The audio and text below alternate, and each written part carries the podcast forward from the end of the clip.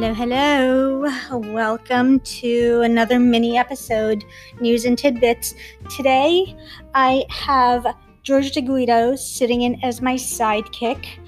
We're going to be talking about a couple of articles in pet product news, specifically about the various age groups and their buying habits. We're going to talk about everybody from Gen Zers to Gen Xers to millennials um, and how they prefer to buy. We're going to be talking about pet product news and how they're always seem to be kissing Chewy and Amazon's ass.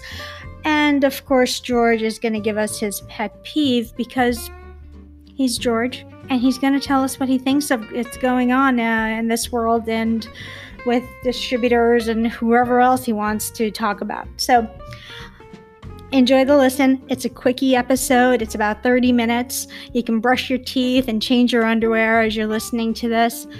I hope you enjoy it. Please, please, please subscribe. And if there's anything you want to hear, please let me know. Thanks for listening. Have a good time. Just going to rock it out, George. Okay. We're here today. We're doing Sundays in the store with George DiGuido. Thanks. Isn't that fun? Yeah, You're just going to talk about all these articles that I'm sending him and telling him to give me commentary on because he is a load of information and he's really funny about it. So I kind of enjoy it. You are. You're funny. You are funny. Real You're life is funny, right? Real life is actually should be funny. We should enjoy life, right? exactly. But your perspective, you know, you have bunch of stores in Brooklyn and you have a store in, in New Jersey and you see you have a perspective that's a little different than others you know? It's you're not a single store. You've been in business a long time. You're running a business. It's not a it's not something you started because you had a dog who you loved and you didn't like your work. You just kind of you went in because it was the right business. Right. so this is a business for you and you see every angle but you also give a shit about your customers and your employees and you know what you bring in you know you care. So you have that balance that i think a lot of um, pet retail the small ones i think with some it lacks. You start in for one reason and then you go in and then you get hit in the face with reality.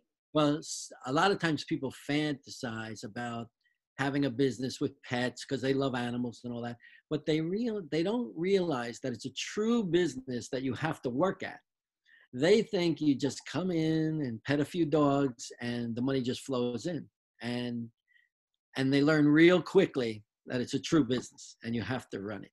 I mean, and money doesn't flow in with pet you really have to no brand no products know how to connect with the owners and it's a tough place and this is where we're going today. We're actually going to be talking about um, baby boomers versus gen, gen y gen x millennials and gen z. We're kind of going to blend it all in. There's been a there's a couple of articles that i read in pet product news and um, business journals that keep saying how millennials are setting the standards. Well, I I could say they're setting the standard in this way. Uh, I have some stores that are dominated by baby boomers. I have some that are dominated by millennials, and you can see a difference in the fact that they're much more educated, much more educated. They know exactly what they want. They want transparency. the millennials The millennials, the baby boomers will are from. Uh, they have more senior dog. You know, as time goes on, they have more senior dogs. They remember the brands from way back, and they're true to their brands. You know, they're loyal. But the millennials will jump around. They'll they'll look at the quality, um, where the product has been sourced. Uh, they really have a much more intellectual look into pet food, and that's kind of the difference between them. And what they're making us do, not because it's online, they're making us with the brick and mortar really look at our products now. Not just brand name, but truly look out where they come, how's it been sourced, and all that. They're changing the industry that way. they're changing the industry big time the industry can't be lazy anymore because the industry is being challenged and it's a good thing so and it's a good thing. I think the industry needs to be challenged. Well, the people that want to sit back and think it's 1970 and just sit behind the counter, well, they're not going to be around for a while because you have to be on your game because they want you to be, and you have to be. Well, there's a lot of stores that are still complacent and just sitting behind the counter. They're not helping anybody. No. You know, no. I see it all. The they're waiting for the next thing to come along that they could jump onto because, you know. Yeah. So millennials are um, they're they're categorized as uh, having massive student debt.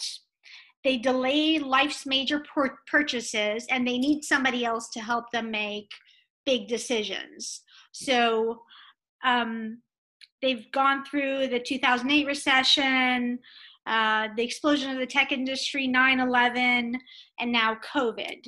So yeah, they have seen a lot and they can create or destroy brands. They really can. How do businesses like yours and mine work with with this age group? Well, we have to be on the cutting edge because they're on the cutting edge. You know, we're mirroring what they want. And the days of just the old brands are not going to fly anymore. But there's a it, there's a little trick now. You have to be innovative but you have to be smart innovative. You know, you have to understand what they're truly looking for. And the way you find out is they'll tell you. They're not bashful about telling you. They'll tell you exactly what they want. Yeah. So you have two daughters, right? You have one in the millennial age group, one in the you were telling me this and I was I was cracking up. Z, yeah. And one in the Gen Z age group. What's the difference between the two ages? Oh, I can tell you. In, Their buying habits, how they do. Here's what happens. I'm sitting, I'm watching TV my older daughter is sitting next to me. I said, Wow, that shirt is really nice, what I see. In two seconds, she already ordered it on the phone and it's coming to my house. That's the millennial in her. They go right to the phone for information, they find out, and they act right on it. Now, the Gen Z, mm-hmm. she will think about something and then later purchase it online also. Like, for example, the masks. Everybody's wearing a mask, right? Right. And my daughter, Julia, who's Gen Z, she all of a sudden she says, Dad, I got something I'm sending to you. It, it's like a New York Giants mask. So what she did, she probed online, she saw it, and she said, Okay, I'm gonna get everybody a mask, and she got the mask. So two different types of buying habits.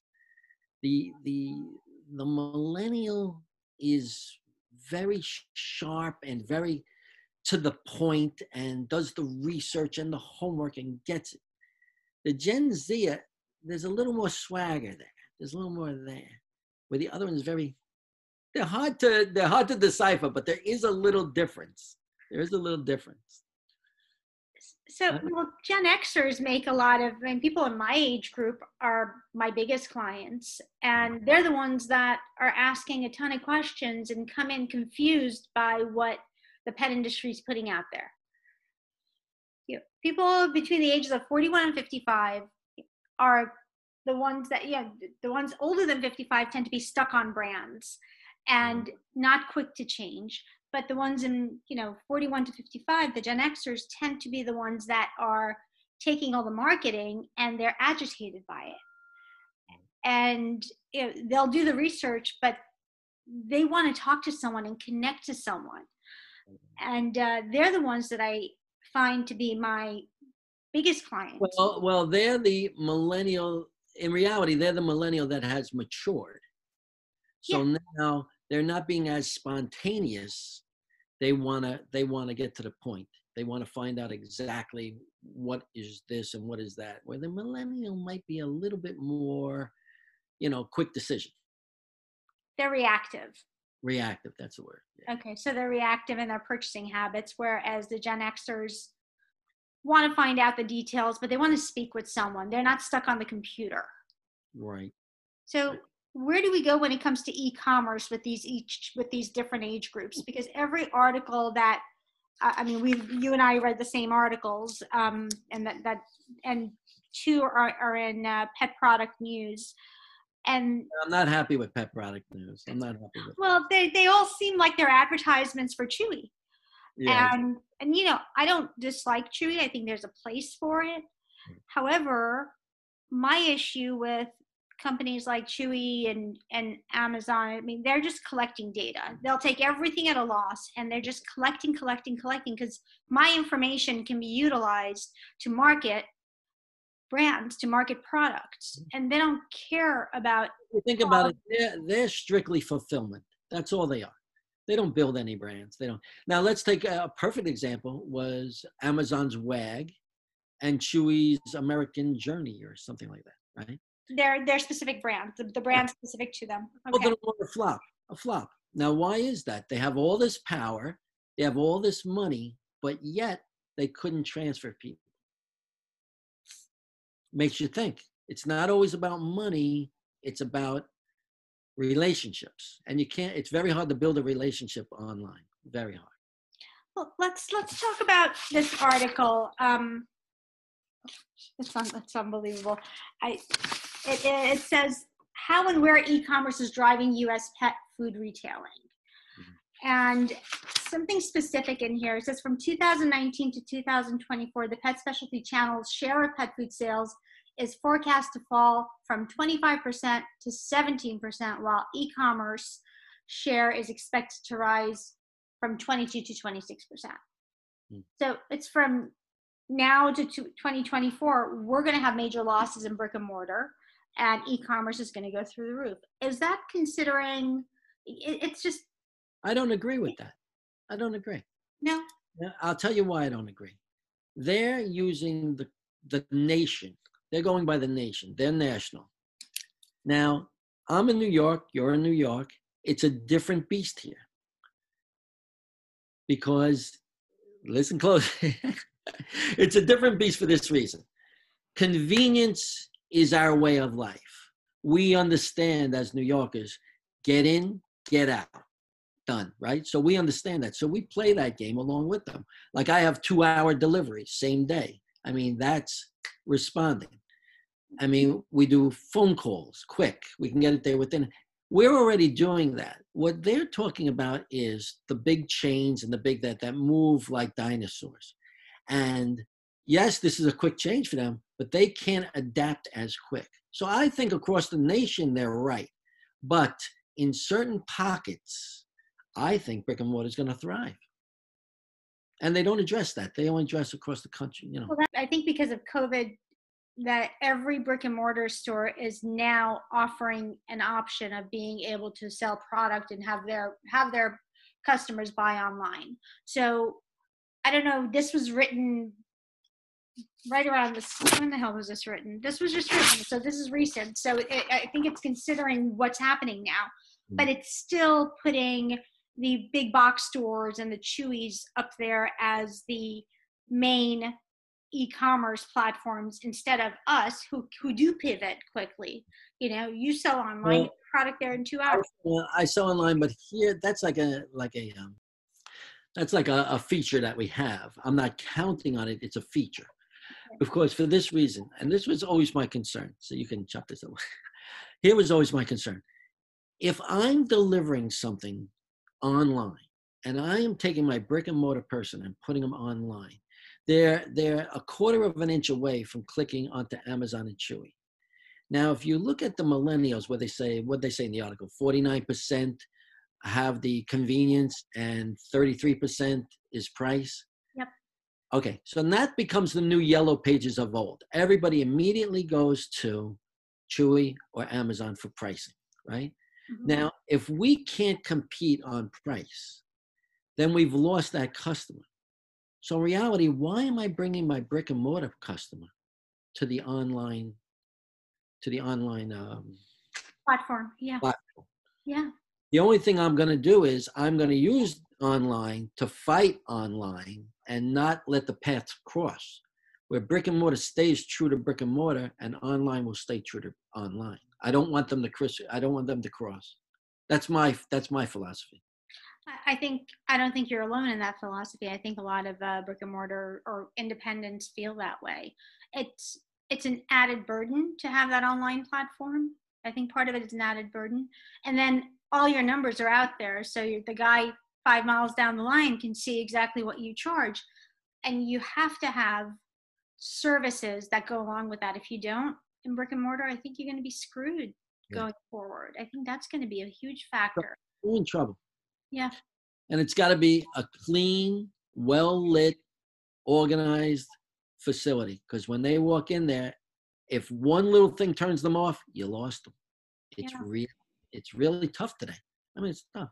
And it's tough to make money in with pet food because I mean, it's so commoditized. It's so everything is so cheap. Yeah.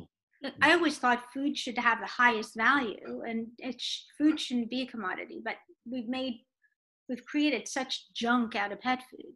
Quality rarely exists, it's, and it's within certain brands, and a lot of them don't sell online. The brands that don't sell online, you have to work for to get mm. customers to connect to. So that's where the difference are differences are. If you're, I mean, I carry a lot of brands that you can't buy online and during this period those brands are the ones that are carrying me not the commoditized brands not the brands that you can get on chewy and amazon. People aren't buying those. I have some of those. Right. but those aren't being the ones being purchased. The ones that are being purchased are the ones they can't find online. People are actually making an effort to come into the store.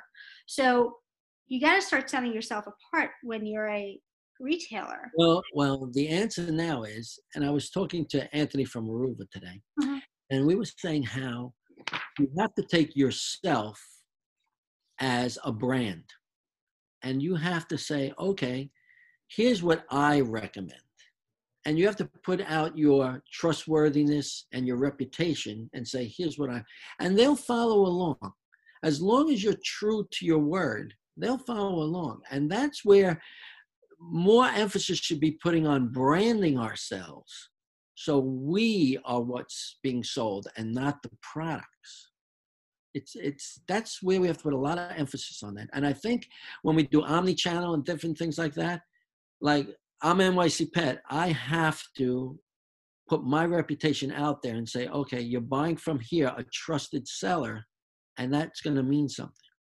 I think that's going to be the way we all have to kind of go. Hmm we built these reputations. We might as well use them, right?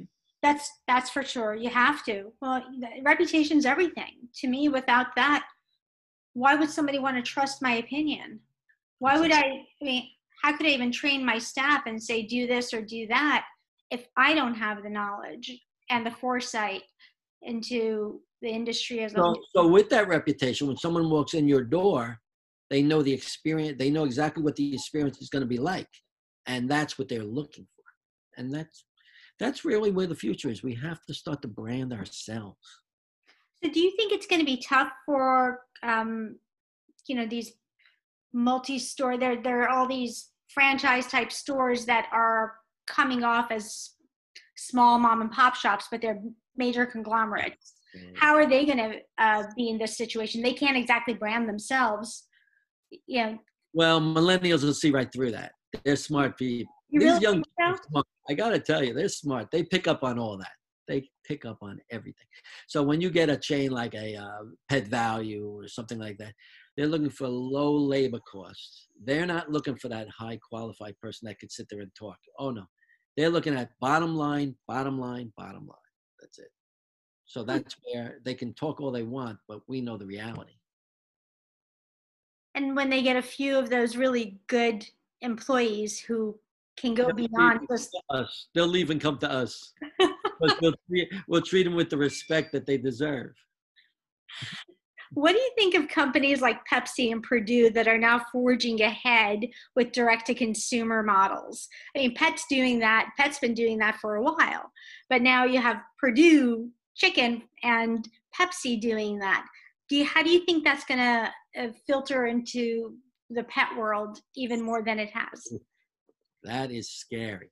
That's scary because now they're cutting out the middleman, the man in front, the man in back. They're cutting out everybody. So they could drive that cost down as low as they want. And then the price becomes so cheap that nobody would say no. Even though you might be the nicest person in the world, that price is going to be so low that how could they resist? It's dangerous. It's dangerous. Well, that they're taking the, distrib- the distribution aspect out of it. They're taking the distributor out of it.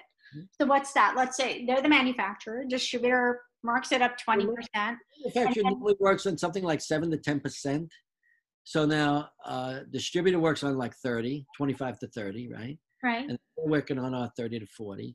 Mhm. Look at those percentages they're cutting out. Yeah. There's a lot of profit to be made for them. The consumer has. Uh, the Can they do it? Can they do it? You know, sometimes people think they have the Midas touch, but they might not. They might not. They may. It might be a flop. They might be great at making something, but horrible at distribu- distribu- distributing it. I don't know. It's a wait and see kind of thing. It is a wait and see. But we've been, you know, there's a lot of direct to consumer pet foods out there. There's, you know, Farmer's Dog, there's Pet Plate. So they're going direct to consumer. They're cutting out the middleman. So the cost, the cost is still astronomical for these companies. I have a lot of clients come in. Uh, they say, I'm, I'm using Farmer's Dog, but the prices are ridiculous. So I think those people are small enough where they can't drive their costs down like a major corporation, and they want to make money. They don't want. They're not looking at the same model as a manufacturer would be looking at. I mean, a major manufacturer. I mean, they're not. If you're, if you're, let's say Tyson, right? mm, Something might cost you three cents, but to but to Pet Palette or whatever, that same might cost three dollars. We don't know. just I mean, thinking the cost of shipping product, customer service. Some of them have quality food. Some have a lot of You know what'll happen? Somebody will branch off. It won't be the company itself distributing it. It'll be uh-huh. another company that specializes in it. Like let's say a Sysco Foods or something like that. Right, right. Step in. They could step into something like that. Well, you know, Chewy's has their uh, their own cooked line. Um, it's got a lot of peas in there, but it's not a it's not a half bad product. I have uh, I had clients on it. Their dogs have had a lot of allergic reactions, so I switched them to another cooked line that they actually thrived on. But you know, as a starter, going from junky kibble to a whole food type of thing, it's a great marketing tactic. And uh, I don't know, this this world is getting so confusing when it comes to buying. I'm I trying still to think I still think that's going to be nichey. I think I still think that's going to be nichey. which I don't think that's the uh, the direct to cook- consumer or the foods. and direct to consumer. Mm, not sure. Not sure about that. The jury is still out. Hmm. I think we've become a little lazy. What do you think? If everything needs to be shipped to our doors, are we What? lazy? Of course, we're lazy. I'm not lazy. I still go to the store. You're a baby boomer. are you a baby boomer? it- it's not being lazy, it's this entitlement. Everybody serves them. You got to remember when when they were growing up, mommy and daddy took care of everything, you know, and now who's going to take care of them? And you know whose fault that is? That's our fault because we made them that. Damn, we suck as people. No. You know what killed me? My father worked us so hard that I said, My kids, I'm going to take care of them. So I made it so easy for them because I thought I was doing the right thing. And now they became this millennial Generation Z person. That's funny. My brother's the same thing. He he works his ass off. Well, no, he doesn't. I shouldn't say that. My brother gives his kids everything. Everything. I if it were my kids, I'd make them work their asses off. I'm a completely different person and you gotta work for it. But wait, there's two ways of looking at that because I would like them to see the enjoyment with my own eyes of my hard work rather than them having it after I don't get to see it. So it's a double edged sword. A double edged sword. You can't, you know? Like I paid for my daughter's tuitions. They don't have, they're not saddled with any uh, student debt. Really? That's awesome. Yeah, That's awesome. If you can do it, great. But you know, it's still commerce is still very screwy. It's confusing, and I, you know, pet product news. There's all these articles. Every article downplays the strength and the role of pet specialty and micro independent, and puts e-commerce with Chewy, Amazon, Walmart on a pedestal. You know, I feel like I'm walking down a dark alleyway every time I read one of these articles. crazy? Everybody was supposed to put us out of business. when when in the earlier days there was a home shopping network. Remember that? Yes. That was supposed to put us out of business.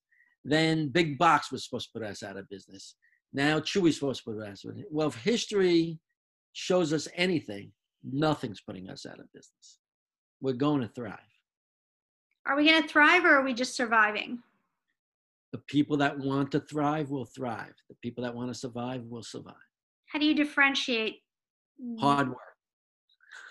Hard work. It can't be just those words. What does it mean? What does it mean to It thrive means versus survive? getting up, it means getting up at eight o'clock in the morning, watching your inventory, working your people, uh, educating.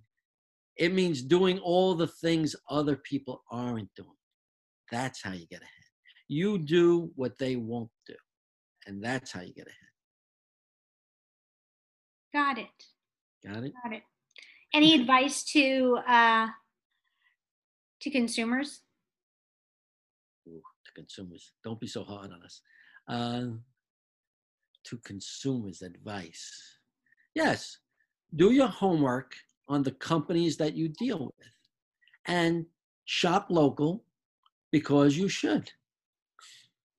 Basically, that's really what it is, right? Yeah, we wind up being around when everybody else is not. Right. When something happens to your cat, God forbid, with a, a upset stomach, you're not running to Chewy, you're running to the pet store and they're asking. Mm-hmm. Yep. Doesn't Yeah. that deserve some kind of credit? yeah. All right. What's your pet peeve of the Oh, day? pet peeve. Today's pet peeve is going to be the distributor's online ordering system. What? Yeah. Are we talking about just how distributors their website? Distributors' websites, how for all the millions of dollars they have, how horrendous they are to order on. Yes. I'm talking about why can't we lump, uh, uh, let's say, uh, Primo, no, why can't we lump um, Merrick beef, four pounders, 10 pounders, 20 pounders, all right after each other? Why do I have to search all these sites? That is the worst. Yes. Nothing. Just put it in friggin' alphabetical order. Exactly. Something. Something. Why am I doing four pounders, then 30 pounders, then two pages later, the four pounder for the 30 pounder? Why can't it be grouped together? Yeah, it's it's unorganized. They're they're um, Millions and millions of dollars, and which we're now placing the orders so they don't have people working. We're working extra hours, not getting paid for it. Could you make it at least a little easier for us? That's- How's that for a pet peeve? that is so true. Yes, absolutely. Their their websites really suck. Oh my God. They lack organized, and you can't even organize it. They don't give you the option. No, to organize because they spell things differently. like you're spelling it normally, and they have it like hyphenated or something, and now you can't find it. Listen, confusion is making them lose a lot of money because if I can't find it, I'm on to the next item. I can't. Um, imagine if you set up your store the way they set up their ordering site. Exactly. You would What completely yeah mix in with mix in you know, Mary cat and dog, combine everything. You know what? That's what. Customers would get really pissed. That's what takes so long to put an order in. And not for nothing. If I'm getting paid five hundred dollars an hour, that's costing a lot. That's your pet peeve. That's my pet peeve this week. That's kind of easy. All right. Real pet Next peeve. week, next week you're going to give me a better pet peeve. I want something pissy. That's pretty pissy. Come on. I can't stand it. I don't nuts. I don't know. I think I think they just do that on purpose. So you make mistakes. Oh, they're lazy. They're lazy. They didn't put it in. They're lazy. Yeah, put that down. They're lazy. They're lazy. distributors stop being lazy. And, and they're lazy. They mark everything up. Meanwhile, they talk about meanwhile they talk about e-tails and endless aisles. They can't even get their own website to work. Put that yeah, put that down. That's a little edgy. That is edgy. So what do you think of all these new uh, new platforms that are popping up all over the place? Big waste. I'll tell you why they're big waste. I'm gonna tell you why they're big waste. Okay. they're trying to get people. Now, there are a lot of savvy store owners, but there's a lot of store owners that whatever. Savvy. Right. Okay. You're telling me they're going to go on that computer thing there and have it sent. And I got to tell you this also endless aisles and e-tails.